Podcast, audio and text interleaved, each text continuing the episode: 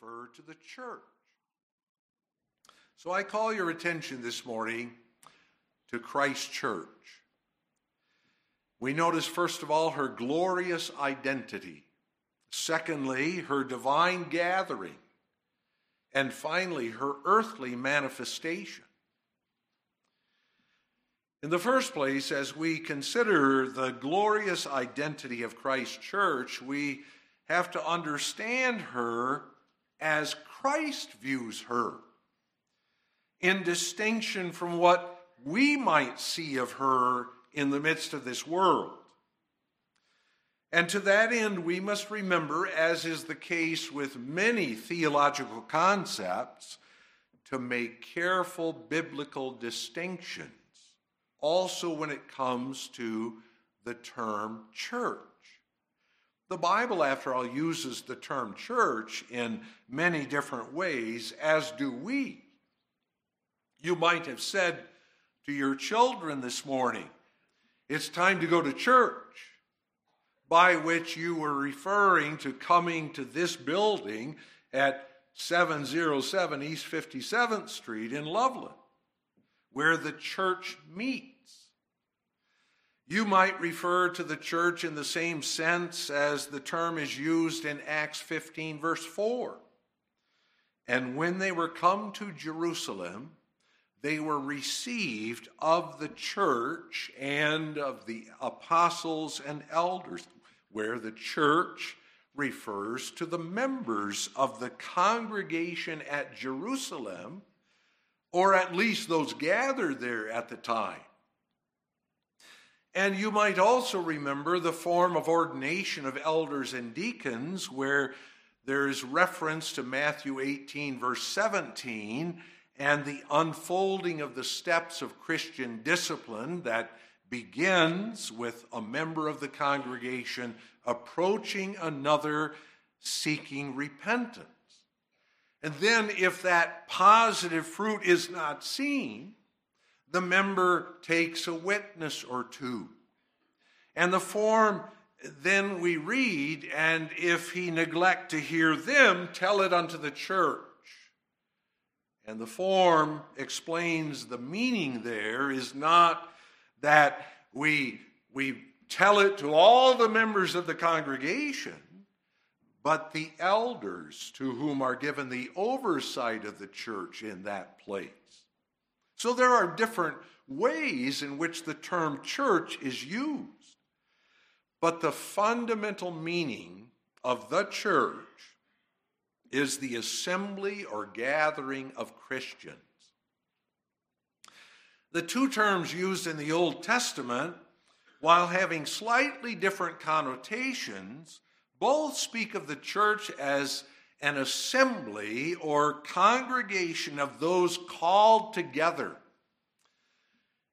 In the New Testament, there's one term that's consistently translated church, the term ecclesia, from which we get the terms ecclesiology or ecclesiastical. And that term, simply translated, is the called out one or those called out. And the idea then is that the church is defined as those called out of the whole human race into the fellowship of God through Jesus Christ. The church, therefore, is not identified merely by those who call themselves Christian. It isn't an institution merely in name. The church is the assembly of those whom God has called into the fellowship of his own covenant life and family, and therefore those who are united to Christ by a true faith.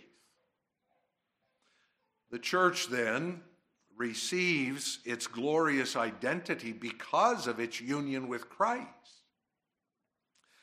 The church, reflecting the figures of speech used in Scripture, is an organism, whether the body, the branches of the vine or tree, or the bride of Christ. As an organism, the church has one life, that which is by faith in Jesus Christ. Apart from the head, which is Christ, there is no life in the body. Branches have no life apart from the tree. The bride is not apart from her union to the bridegroom. So, even in the passage we read this morning, 1 Peter 2, there is that organic idea underlying this passage, which demonstrates that only those who are one with Christ by faith constitute Christ's church. So 1 Peter 2, verse 5 Ye also, as lively stones, are built up a spiritual house and holy priesthood to offer up spiritual sacrifices acceptable to God by Jesus Christ. The temple and the people of God are identified with the people of God spoken of as stones in this spiritual house. Now you realize that a building is not a living organism. Stones are not living creatures. But here the stones are identified as living stones. They are joined to the chief cornerstone, who is Jesus Christ, joined to him by the function of faith, and thus forming a spiritual priesthood. So, also here, the church is identified as that spiritual organism united to Christ. Verse 9 But ye are a chosen generation, a royal priesthood and holy nation, a peculiar people, that ye should show forth the praises of him who hath called you out of darkness into his marvelous light. When you bear in mind that the church is an organism gathered throughout history, then you realize that what we see of that organism is very limited. That's why when we confess, I believe, and Holy Catholic Church, we're making a confession of faith. We are making a confession of faith concerning the church as Christ sees her and loves her. We see our own congregation. We see churches all around us. We have fellowship to some degree with our sister congregations, but we do not see this holy Catholic Church of Christ. We believe it. We believe that the church is holy. That's how Christ views her perfectly consecrated to the glory of God. But what we see is very imperfect. We see much sin.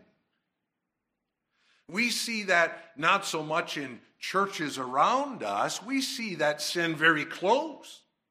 We see that sin within our own congregation.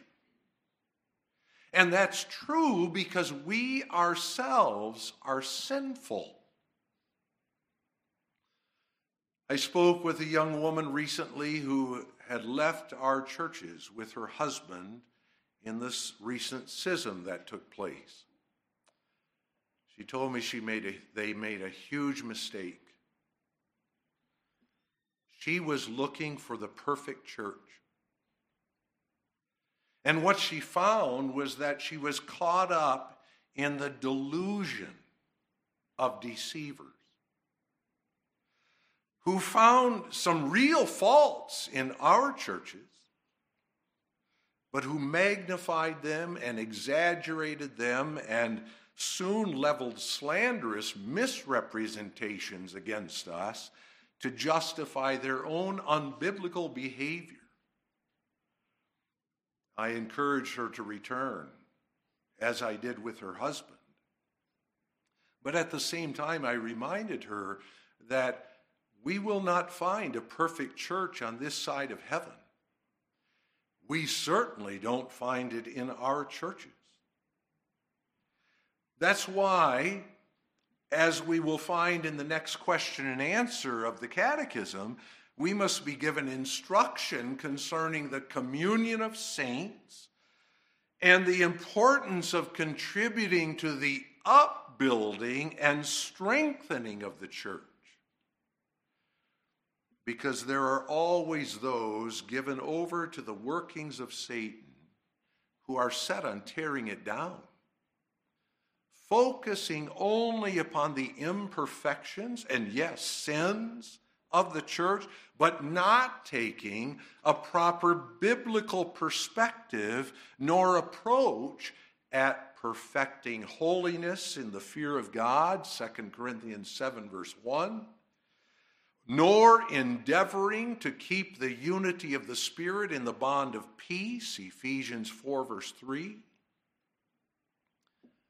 but as Christ looks at his church, he sees the holiness that reflects his own relationship to her.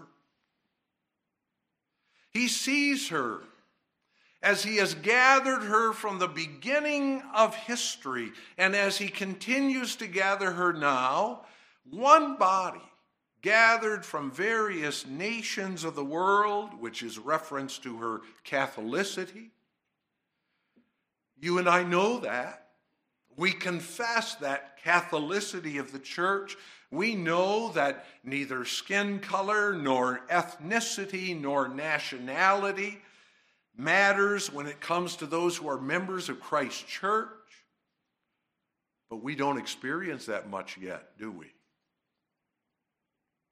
The church, from that point of view, is the object of faith as revealed in Holy Scripture. The membership of the church is all those who belong to Christ by faith, from Adam and Eve until this present time, including those yet to be gathered by the determinate counsel and foreknowledge of God as he sees his church in Christ from eternity. They are those whom Christ looks upon as objects of his love, for whom he gave himself, and whom, in the words of Ephesians 5, he nourishes and cherishes. So it is, as we heard in Article 27 of our Belgic Confession, that this holy church is not confined, bound, or limited to a certain place or to certain persons, but is spread and dispersed over the whole world and yet is joined and united by heart with heart and will by the power of faith in one and the same spirit. The gathering of this glorious church is a divine work. And that's a truth emphasized by our Heidelberg Catechism. The Son of God, from the beginning to the end of the world, gathers, defends, and preserves to himself by his Spirit and Word out of the whole human race a church chosen to everlasting life. You and I don't make the church. Yes, we have a calling to confess our faith and to show by our confession and walk that we are members of Christ's church. The Belgic Confession, in the second part of Article 29, emphasizes that calling this way. With respect to those who are members of the church, they may be known by the marks of Christians namely by faith. And when they have received Jesus Christ, the only Savior, they avoid sin, follow after righteousness, love the true God and their neighbor, neither turn aside to the right or left, and crucify the flesh with the works thereof.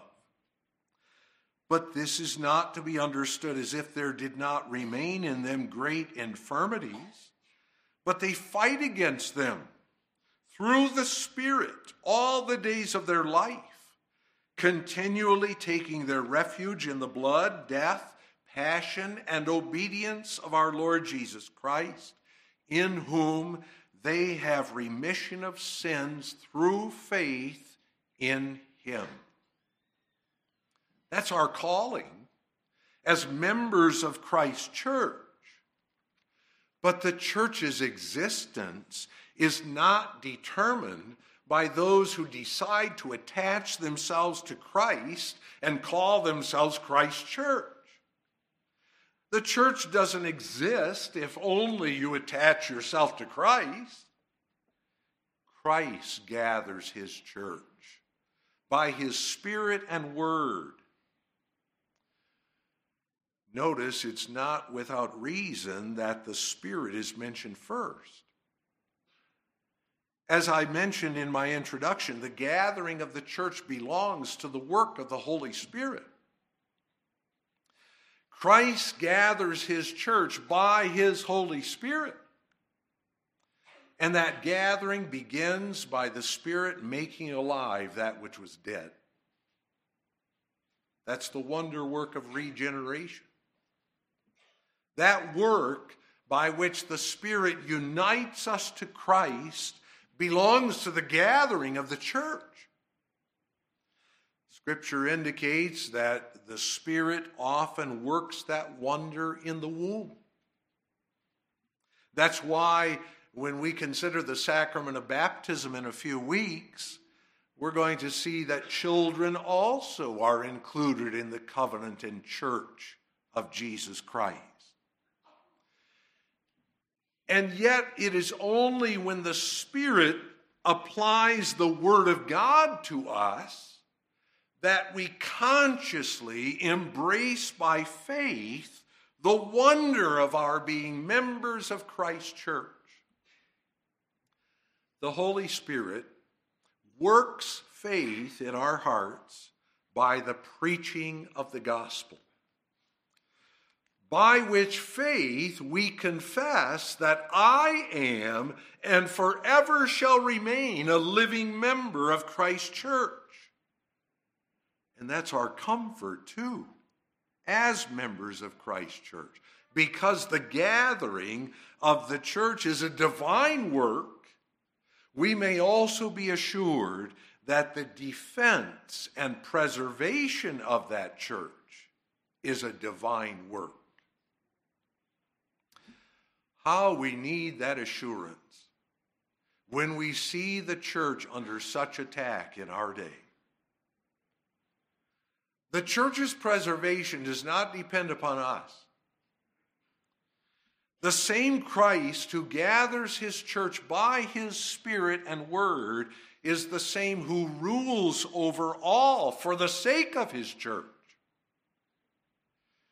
He who gathers his church says, the gates of hell shall not prevail against you.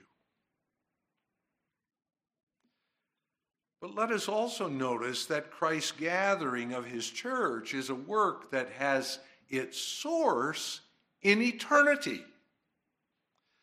Those whom Christ gathers are those chosen to everlasting life. We may say, in a sense, that the foundation of the church is the doctrine of election. What an awesome truth is the truth spoken of in terms of a church chosen to everlasting life. Mind you, that isn't set forth in our catechism as, as an abstract doctrine. It underlies the confession that I am and forever shall remain a living member of Christ's church. The truth of God's sovereign election of a church in Christ is a truth set forth throughout Scripture in numerous passages, including the chapter which we read, 1 Peter 2. There we are reminded that Christ Himself, the chief cornerstone, is elect. Verse 6. And that's conf- a confirmation of what we read already in Isaiah 42, verse 1. Behold, my servant, whom I uphold, mine elect, in whom my soul delighteth. I have put my spirit upon him. He shall bring forth judgment to the Gentiles.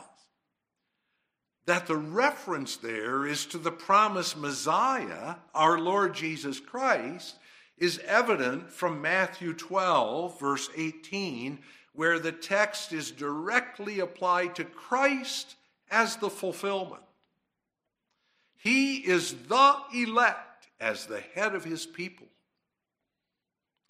Those people are further defined in 1 Peter 2 as those who believe on him. Unto you, therefore, which believe, he is precious. But unto them which be disobedient, the stone which the builders disallowed, the same is made the head of the corner, and a stone of stumbling, and a rock of offense, even to them which stumble at the word, being disobedient, whereunto also they were appointed. In other words, not all belong to that church chosen to everlasting life. But ye are a chosen generation, a royal priesthood, and holy nation, a peculiar people, that ye should show forth the praises of him who hath called you out of darkness into his marvelous light. That truth, if we truly understand it, has to demolish any pride that might cling to us. In fact, if you truly know the wonder of this doctrine of election, you know what Philippians 2, verse 3 means, as Reverend Engelsma preached a couple weeks ago. In lowliness of mind, let each esteem other better than themselves. You and I have done nothing to distinguish ourselves from the unbelieving and ungodly, to obtain our place in Christ's church. We've done nothing.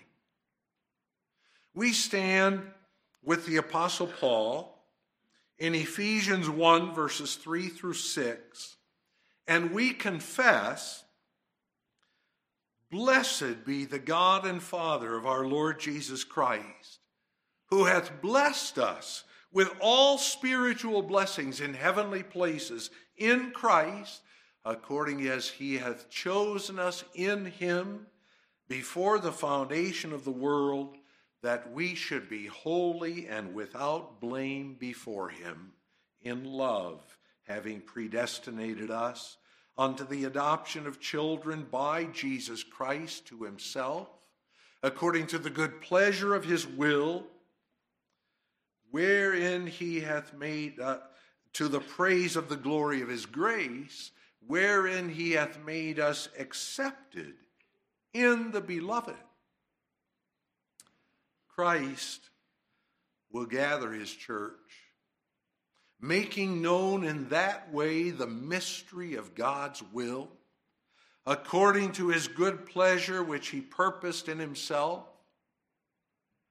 that God has chosen me as a member of that church, that he has chosen me to life everlasting is amazing beyond comprehension. Finally, this morning, and this does not mean of lesser importance than the other two points, we must consider Christ's church in her earthly manifestation. That we confess that I am and forever shall remain a living member of Christ's glorious church means that I belong to that church now as it comes to manifestation imperfectly in this present world. There's tremendous significance to this issue, especially when you consider the error of those who separate themselves from Christ's church, either deceiving themselves that church membership isn't important, or finding so much fault with any earthly manifestation of Christ's church that they think that they cannot belong. Christians may not live in isolationism, which is devastating even to family life. When the Bible speaks of the church in the organic terminology of a body, you realize that imperfections in the body, which we all have, do not make it any less a body. When the Bible speaks of the church as Christ's bride, you recognize from that figure that no matter how imperfect the bride might be, she's still the bride. Yes, there is a particular calling that the church bears in the midst of this world as she represents her bridegroom or as she functions as the body of Christ. That the Catechism will address, at least in part, in the next question and answer of Lord's Day 21. But when we consider the life of the church and our relationship to and within the church, we do well to ask the question how would God have us live? And the answer, very simply put, is He would have us live in relationship to the body. 1 Corinthians 12 spells that out. We are to live in relationship to the body. But God's gathering us to live as members of and in relationship to His church has tremendous implications and blessings. That means, among other things, that we belong to and benefit from a church where God's appointed office bearers govern us and seek our spiritual welfare. It means that we recognize the church as our family, the family of God. Our flesh and blood families are but microcosms, little models of the family, which is God's. And that means we view our own families within the context of God's covenant promises and the callings He gives us as members of the church. We have to bring up our children in that knowledge that the church is our family. Our life centers around the church. but we look for the spiritual well being not only of our offspring, but of those who are members of the household of faith with us in this congregation. It also means that while we are members of a congregation in a given location, we recognize the communion that we enjoy with other congregations of like precious faith. And we seek to nurture that unity and fellowship that we enjoy together. It means as well that as we live our lives in the various callings God gives us, we live each week in the regular cycle of rest and work as God has appointed for us. We recognize the importance of gathering on the first day of the week in the fellowship of our Redeemer to reset, to calibrate our lives to the life and word of the risen and exalted Christ. So, confessing the truth concerning Christ's church, we realize that we have a calling to affiliate with that church as she comes to expression in a given congregation and location where God calls us. But the question still remains given the many different manifestations of Christ's church, or those who go by the name church, how are we to determine where we are to have our membership? Where we are to find our fellowship with those who belong to Christ's church? The Catechism doesn't really address that question. From a certain point of view, the question was not so difficult at the time the Catechism was written.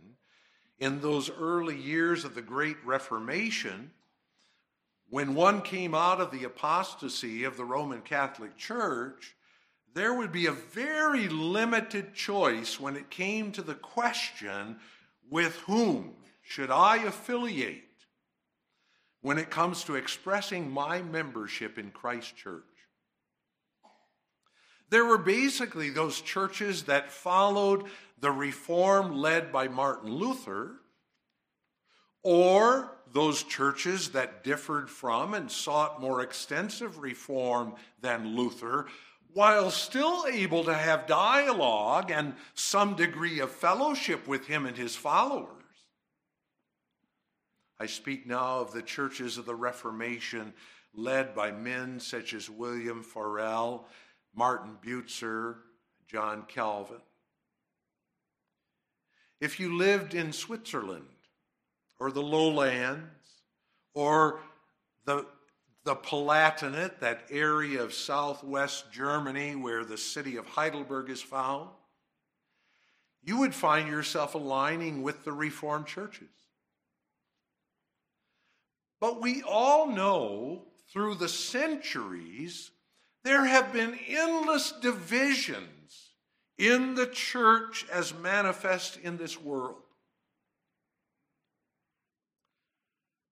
So, where do I belong? It would be easy enough to say, well, this is where I've been baptized.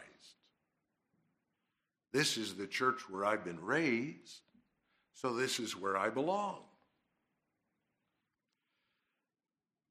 But we each must realize that church membership means more than simply belonging to something that calls itself church. What does the congregation stand for?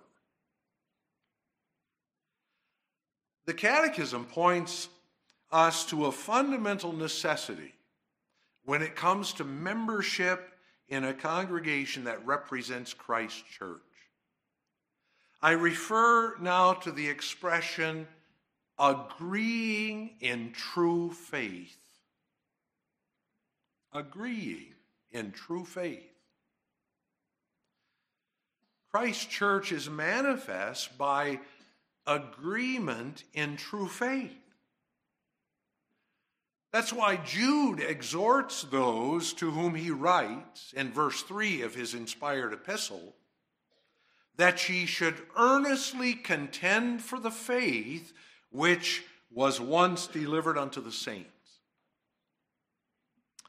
So the Belgic Confession gives us careful instruction in Article 29 concerning our membership in Christ Church as that church comes to manifestation in this world.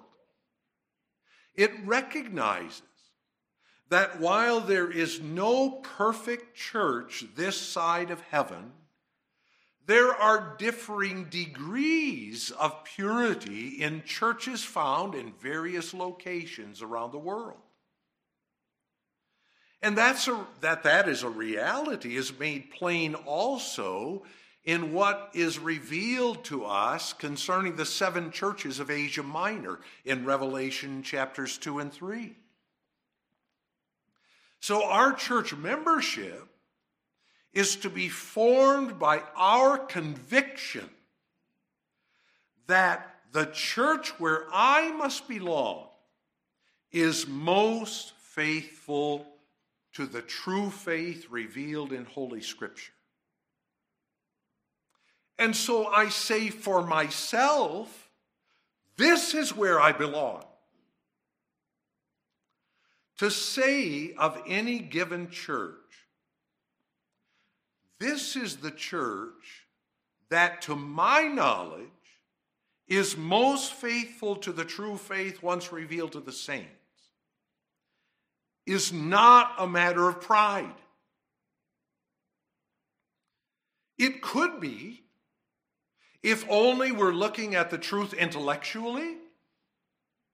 But if that were true, we are exposed as hypocrites, those who are not even members of Christ's church.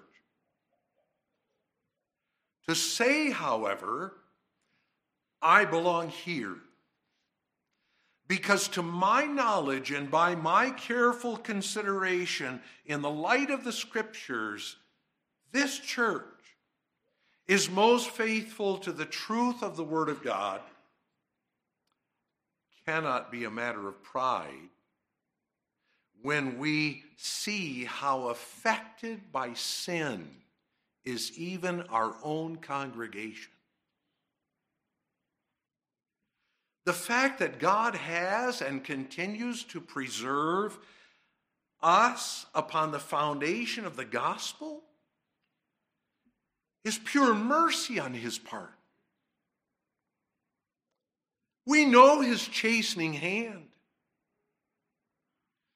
We humble ourselves before him, longing to be more faithful in pre- representing the holiness of his majesty.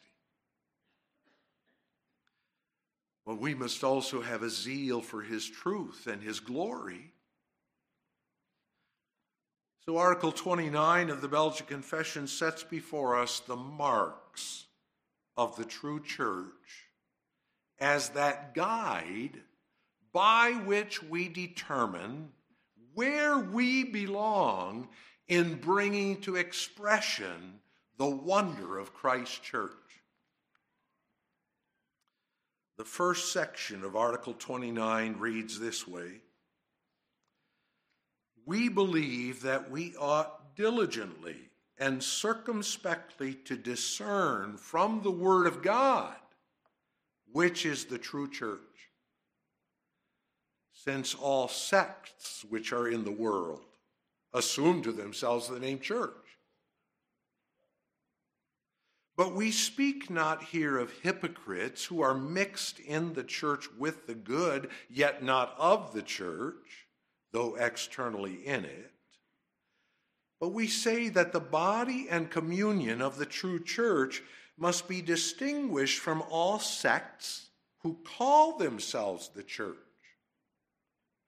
The marks by which the true church is known are these. If the pure doctrine of the gospel is preached therein, if she maintains the pure administration of the sacraments as instituted by Christ, if church discipline is exercised in the punishing of sin. In short, if all things are managed according to the pure word of God, all things contrary thereto rejected, and Jesus Christ acknowledged as the only head of the church, hereby the true church may certainly be known from which no man has a right to separate himself. That's our guide for church membership in this fallen world with its imperfect churches. Is that why you are affiliated with this congregation? If that's the case, then you must know it to be your calling faithfully to seek the spiritual welfare of this flock. Amen.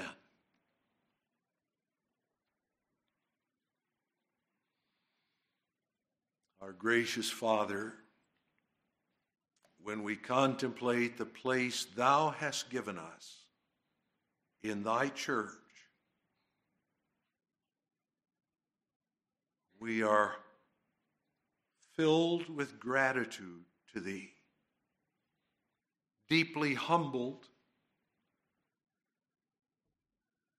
because it's as sinful people that we occupy our place in the glorious body of Christ. We pray that we may more and more look to Thee. Sanctify us by Thy Spirit and Word.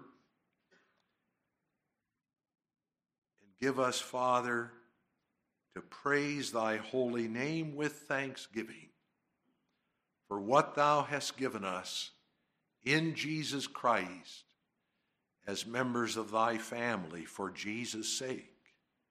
Amen.